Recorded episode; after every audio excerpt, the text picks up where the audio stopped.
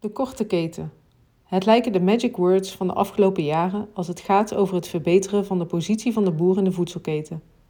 Talloze initiatieven om producten van de boer direct naar de consument te brengen zijn de afgelopen jaren gestart en vaak ook weer gesneuveld. Want het is niet makkelijk om, voor zowel de boer als de consument, een praktische invulling te creëren die voor beide structureel waarde toevoegt. Peasmakers Joost van Schie en Fennie Lansbergen denken met zelfbedieningswinkel Oogst duurzame oplossingen in handen te hebben.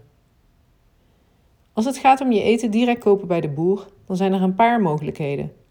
Consument en boer kunnen elkaar ontmoeten op de boerenmarkt.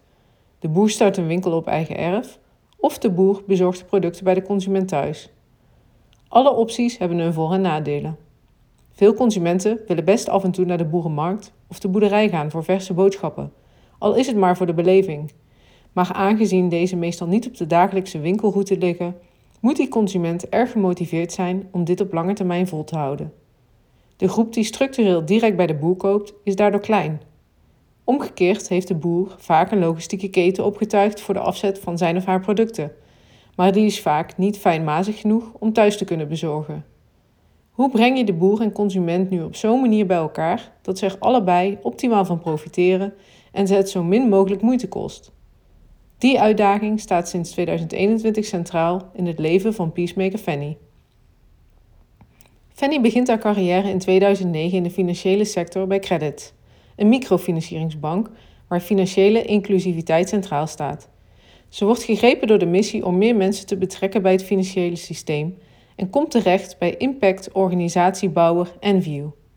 Hier werkt Fennie 10 jaar op projecten met focus op voedselketens in Afrika en Azië. Eerst gaat ze aan de slag met het bouwen van verspillingsvrije ketens in Kenia, om zich er uiteindelijk bezig te houden met natuurherstellende, regeneratieve landbouw. Wanneer Fennie zich begint te verdiepen in deze vorm van landbouw, realiseert ze zich al snel dat dit niet alleen de landbouw van de toekomst is in verre orde, maar ook gewoon in Nederland.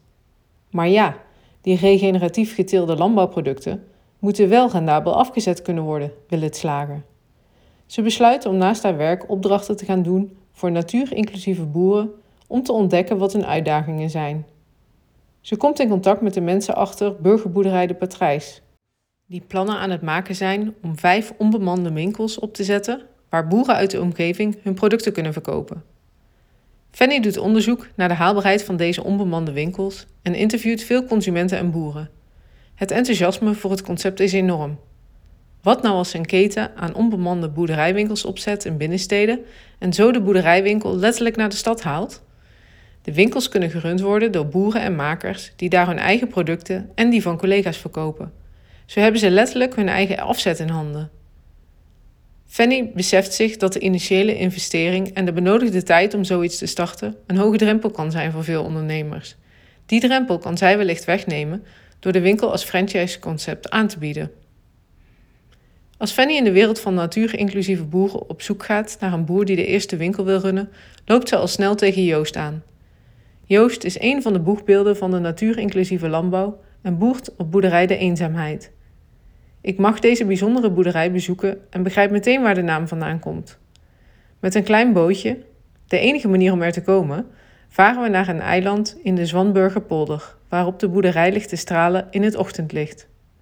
De Eenzaamheid is een natuurinclusieve melkveehouderij die Joost samen met zijn ouders runt. Al 6 generaties lang wordt er kaas gemaakt, wat als voordeel heeft dat het de meest compacte manier is om melk het eiland te laten verlaten. Op de dag dat ik de boerderij bezoek, gaat Joost kaas maken. Dat doet hij 3 dagen per week samen met zijn vader. Joost heeft zijn status als koploper snel bereikt, want hij is eigenlijk pas echt sinds kort aan de boeren. Na de middelbare school verlaat hij het eiland om in Amsterdam te gaan studeren. Tijdens zijn studie loopt hij stage bij Heineken in Nigeria en het werken voor grote organisaties trekt hem. Hij komt terecht bij Aim for the Moon, een organisatie die innovatie versnelt bij grote multinationals en corporates als Rabobank, Shell en Renewi. Zo doet Joost veel ervaring op met alternatieve verdienmodellen en het bedenken van innovatieve oplossingen. In 2020 besluit Joost toch om aan de slag te gaan op de boerderij van zijn ouders. Hij wil graag het familiebedrijf op een duurzame manier voortzetten. Hands-on en met je poten in de klei. Dat is wat hij in het bedrijfsleven soms mist. Voor Joost is het glashelder dat als hij de eenzaamheid ook voor de toekomst wil behouden, hij moet zorgen voor een rendabele afzetmarkt. Het is niet de ambitie om de boerderij in schaal te laten groeien. Maar er is een eerlijke prijs nodig om grote investeringen te kunnen doen, zoals een klimaatvriendelijker mestsysteem. En dat is nog niet zo eenvoudig, ondanks dat de producten zeer gewild zijn. De wilde weidekaas van de eenzaamheid is beroemd en wordt zelfs in de Verenigde Staten verkocht. Maar door de vele schakels in de keten komt slechts een relatief klein deel van die waarde op de boerderij terecht. En dat is zonde. In 2021 benadert Fennie Joost en ze vertelt hem over haar plannen voor een self-service boerderijwinkel in de stad. Joost denkt zelf al een tijdje na over hoe hij een groter deel van zijn producten direct aan de consument kan gaan verkopen. Zo'n winkel in de stad kan de eenzaamheid verder helpen. Zijn bestaande en nieuw te ontwikkelen producten die van het eiland komen, kunnen daar op de schappen liggen. En omdat er geen tussenpartijen zijn, is de marge aantrekkelijk. Maar wat Joost nog meer aanspreekt, is dat hij ook andere natuurinclusieve boeren kan helpen aan goede afzetmogelijkheden. Want dat is noodzakelijk om natuurinclusieve landbouw tot het nieuwe normaal te maken. Zijn ondernemende geest zorgt voor het laatste zetje en Joost besluit daar samen met Fennie voor te gaan. In mei 2022 is het zover en opent de eerste oogstwinkel in Leiden. Een oogstwinkel lijkt niet op een traditionele boerderijwinkel, maar is licht, open en modern. De winkeldeur maak je zelf open met de Oogst-app. Er is groente, fruit, zuivel, kaas en vlees te koop van natuurinclusieve boeren uit de directe omgeving. Dit verse assortiment wordt aangevuld met producten van lokale makers, zoals jam, pasta, koekjes en er is een selectie van dagelijkse boodschappen dat via de biologische groothandel komt. De consument pakt zijn boodschappen, slaat deze zelf aan en betaalt ervoor met de app. In de winkel worden boer en consument direct aan elkaar verbonden en dat gebeurt op basis van vertrouwen. Want er is niemand aanwezig en de consument is zelf verantwoordelijk voor het aanslaan van de juiste hoeveelheid boodschappen. Tijdens mijn meewerkweek breng ik een dag door in de winkel om te kijken hoe dat gaat. Tijdens het vullen van de schappen praat ik met de klanten die de winkel binnenkomen. Op deze maandag zijn dat vooral oudere klanten. Als ik ze vraag waarom ze hier boodschappen komen doen, geven de meesten aan dat de producten veel lekkerder zijn dan wat ze kennen van de supermarkt. Sommige mensen geven aan dat ze in de oogstwinkel komen, omdat je dan weet dat het goed zit. Een enkeling noemt gezondheid of de afwezigheid van gif als motief, of de eerlijke prijs die de boer krijgt.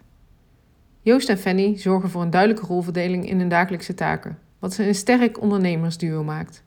Joost is de oogstboer, zoals de franchise-nemer genoemd wordt, en runt de winkel op dagelijkse basis. Samen met Fennie is hij de eigenaar van de oogstmoederorganisatie, waarin Fennie zich bezighoudt met marketing en het doorontwikkelen van het franchise-concept. Die doorontwikkeling gaat in een rap tempo. De oogstwinkel in Leiden is pas net een dag open als ik er ben. De eerste 6 maanden was er een pilotwinkel op een andere locatie in de stad, om het businessmodel te kunnen testen. Die test was succesvol en nu is de definitieve locatie geopend in het centrum van Leiden. Met de verhuizing naar deze plek midden in de stad hopen Joost en Fennie heel Leiden te kunnen bedienen en wat meer toevallige voorbijgangers te verleiden om Oogst te leren kennen. En dat is nodig, want de ambities van Fennie en Joost zijn groot. In 2030 moeten er enkele tientallen oogstwinkels zijn in Nederland. Alle gerund door franchise-nemers die bij voorkeur ook zelf boer of maker zijn en een sterke binding hebben met hun omgeving. De franchise-nemers runnen de winkel. Fennie en Joost zorgen in ruil voor een franchise-fee, voor de investering, voor het starten van de winkel, de IT en ondersteuning bij marketing. Maar alle werken ze samen aan dezelfde missie: natuurinclusieve landbouw de norm maken. Maar er zijn ook uitdagingen op de weg naar die landelijke dekking van stadse boerderijwinkels.